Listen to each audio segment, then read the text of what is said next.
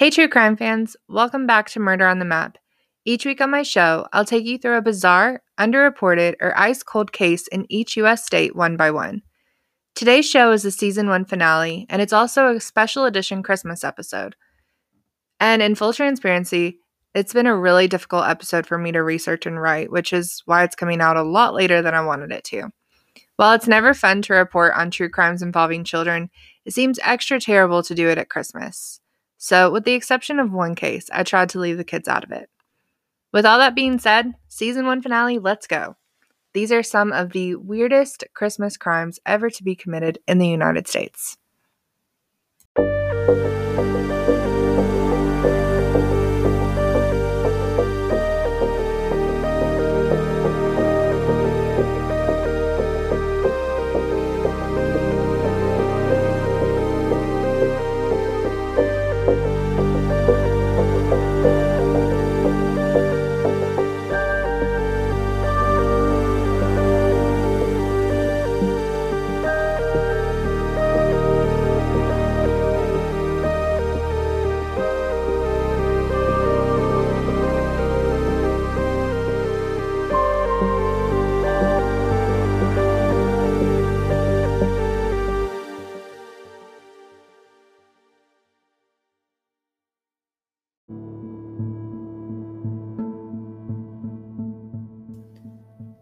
Christmas is supposed to be about spending time with friends and family, eating too many cookies, and getting some much needed PTO. Unfortunately, crime happens 365 days a year, with no exceptions for major holidays.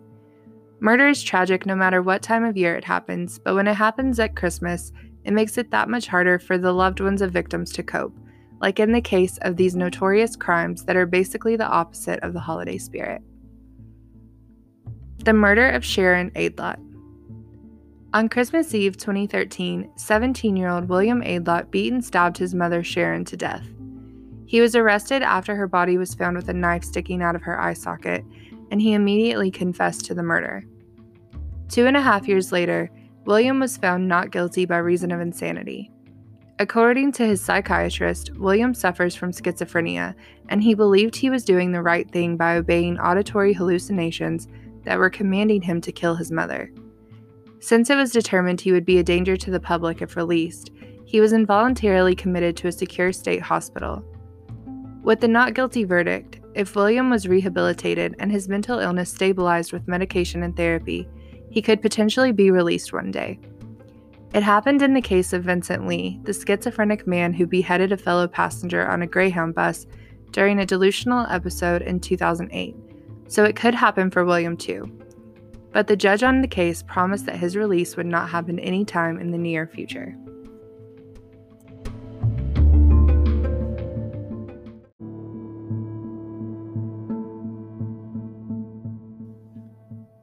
The Covina Massacre. On Christmas Eve 2008, 45 year old Bruce Pardo knocked on the door at his former in law's house. His divorce had been finalized one week earlier. Bruce was wearing a Santa suit. His in laws were hosting a Christmas Eve party at the time that was attended by about 25 people. He had a gift wrap package containing a homemade flamethrower as well as at least five different handguns. He started shooting randomly and then used the flamethrower to set the house on fire, killing nine people and injuring three more. After the attack, Pardo left the burning house and drove to his brother's house where he shot and killed himself. Police speculate that Pardo's marital problems and the fact that he was ordered to pay his wife $10,000 in their divorce settlement is what sparked the attack. He killed his ex wife, both of her parents, and three of her siblings in the attack. 14 children lost at least one parent that night because of what he did.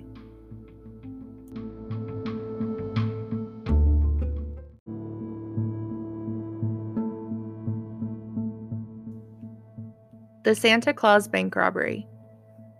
On December 23, 1927, ex cons Marshall Ratliff, who is dressed as Santa Claus, Henry Helms, Robert Hill, and Louis Davis held up a First National Bank in Cisco, Texas.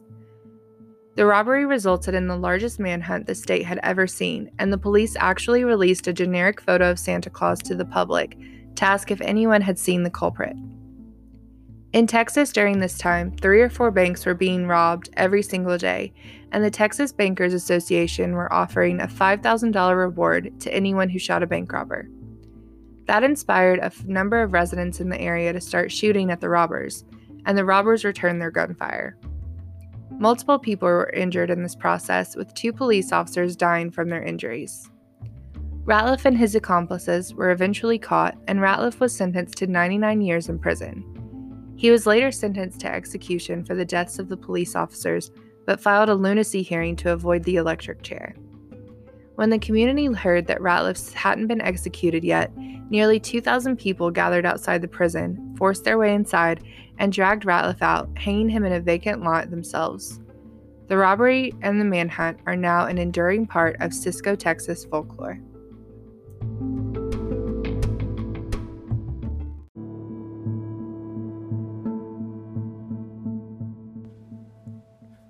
The Ashland Tragedy of 1881. On the night of December 23, 1881, in Ashland, Kentucky, three teenagers were staying at the Gibbons household while the parents were away. 17 year old Robert, 14 year old Franny, and their friend, 15 year old Emma, were fast asleep when three assailants broke in to wreak havoc. Emma's mom, who lived nearby, looked out the window earlier in the night to check on the kids in the house. Everything had seemed fine then. Later, the sound and sight of flames caught the attention of neighbors. The three teenagers were found bludgeoned to death inside the house. The murder weapons, an axe and a crowbar, were found on the scene, both saturated in blood and hair. There was also evidence that the two girls had been sexually assaulted. It was concluded that the arson was committed in an attempt to cover up the crime. Dawn broke on Christmas Eve, and the word of the gruesome murder spread through the town. Although crimes like robbery and drunken fights were the norm in this town in this era, homicides of this nature were not, and the townsfolk were left shocked and appalled. After days of investigation and questioning various people, George Ellis, after displaying signs of guilt, soon confessed to the crime, thinking that it would buy him leniency. He also implicated William Neal and Ellis Craft. He claimed that they had been discussing the crime for months. William Neal had supposedly claimed that he was going to, quote, have carnal communication with Emma before Christmas Day. In his first confession, one of the few and one recanted, he said, quote, a few evenings prior to the 24th, I met Craft, who stated that he was going to see Franny Gibbons and take her some black candy, and that he was going to have intercourse with her, and he wanted me to come along. About midnight, the fatal night, we all started, Craft, Neal, and myself, and when we got to the house, Craft raised the window with an old axe and stepped in first. Neal followed, and I stayed behind on the porch, and afterwards I went in. Robbie was the first aroused and started to get up when Craft said, quote, You had better lie still. Craft then went to the bed where the two girls were sleeping and began to take improper liberties with them. Robbie said, quote, You had better stay away from there, when Craft hit him with the axe. He fell back on the lounge and then plunged forward and fell fully six feet from the bed under the stairs where he was found. The girls screamed when Craft jumped on the bed, and they both said, George Craft, what are you on here for? Emma also started to jump from the bed when Neal choked her and pulled her onto the floor. She fought him, and I held her while he outraged her. Neal then struck on the head with the big end of the crowbar, and she instantly died after throwing up in her hands. Craft also had some trouble with Franny Gibbons and he called on me to come help him. He then outraged her and killed her. Neal proposed killing the girls, and after they were dead, I took some coal oil, poured it over the bodies, and set them fire with a match. We then left the house. End quote. George later recanted this, and there were numerous versions of his confession, so we may never know the real story. William Neal was executed in 1883, Ellis Craft was executed in 1885, both by hanging. George Ellis was given a life sentence but was later killed by a lynch mob.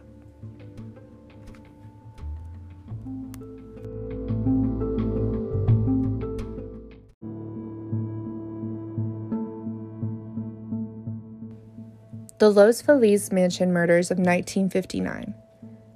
Los Angeles is no stranger to grisly murders, but in December of 1959, it became home to one of the biggest murder mysteries with the Perelson family murder suicides at a Spanish revival home at 2475 Glendower Place in Los Feliz. At around 4:30 a.m. on December 6th, cardiologist Harold Perelson struck his sleeping wife Lillian with a ball peen hammer and bludgeoned her to death before she could even know what was happening and before she even had a chance to scream for her life. She died by asphyxiating on her own blood. The case would be different if it wasn't for his teenage daughter Judy, who wailed and wailed, screaming for her life as her father made his way into her bedroom. Neighbors could hear her as she yelled, Don't kill me. Reportedly, they could also hear her father instructing her to lay still and keep quiet. Using the same hammer he did on his wife, he struck his daughter, but not with good enough aim. She was able to escape, and after seeing her mother lying dead in a pool of her own blood, she ran to a neighbor's to get help. The two younger siblings, Joel and Debbie, had woken up by now. Their dad told them to go back to sleep, and his last words to them were, quote, This is only a nightmare, end quote. He then took two doses of Nembutal and 31 pills believed to have been a tranquilizer or some form of codeine. By the time emergency responders arrived to the scene, he was dead. The estate was sold at an auction to husband and wife Julian and Emily Enriquez. Here's where it gets even creepier. The Enriquez family apparently never moved in. After their deaths, their son Rudy inherited the house, and he told the Los Angeles Times that he doesn't know that he wants to live there or even stay there. The house reportedly sat uninhabited and frozen in time for 50 years and was only used as storage by Rudy Enriquez. Those who peeked and those who had been inside the house say that the house remained unchanged and appeared abandoned in time and in place as it had been before the murders. Rudy died in 2015. Before the house went on the market and was cleaned up, pictures of it were taken by photographer Alexis Vaughn. The house pictures are super creepy. The house looks like it's still lived in, and everything seems to be the same as it was before the murders. The mail is still piled together on the counter, and there's even cat litter from the family's long gone pet. Though origins are unknown, gold ribbon for presents could be found inside the house. You can find these pictures online today, even with video footage taken by the photographer.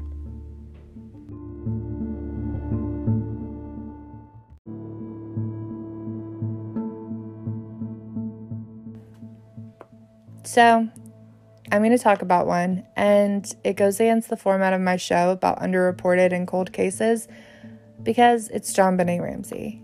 And I know that that's the most infamous cold case in modern history. Um, but you can't talk about Christmas time murder without mentioning JonBenét Ramsey. So, in case you have been living under a rock or you're completely new to true crime, here is the case of JonBenét Ramsey in less than two minutes. The murder of six year old pageant princess JonBenét Ramsey remains unsolved all of these years later. JonBenét was reported missing by her mother Patsy just before 6 a.m. on Boxing Day in 1996. Eight hours later, her body was found in the basement of her family's Boulder, Colorado home. An autopsy revealed that she had been killed by strangulation and a skull fracture. There are hundreds of theories on who killed JonBenét, but errors in the initial investigation, such as the loss and contamination of evidence, the lack of experienced technical staff, and delayed interviews of the immediate family have made the case almost impossible to solve.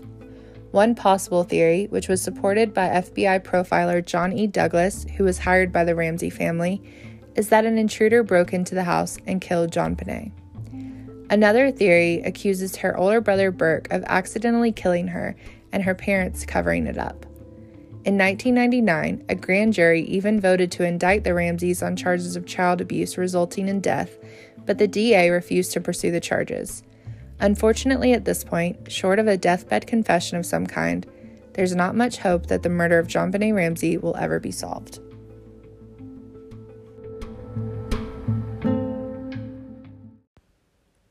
Thank you so much for listening to this episode and season one of Murder on the Map. There's been almost 5,000 downloads and only 15 episodes, so I'm honestly blown away by your support. Hi, Mom and Dad. I know you're listening. If you're listening on Apple Podcasts, please rate and review to help more people discover the show. Murder on the Map is a radio free Roscoe production. Our theme music is composed by Tim Beek. You can find more of his stuff at timbeek.com. I'll be back on January 4th with an all new season, all new cases covering new states, new theme music, and potentially a new co host. We'll see about that last part. Have fun out there and be careful. Happy holidays.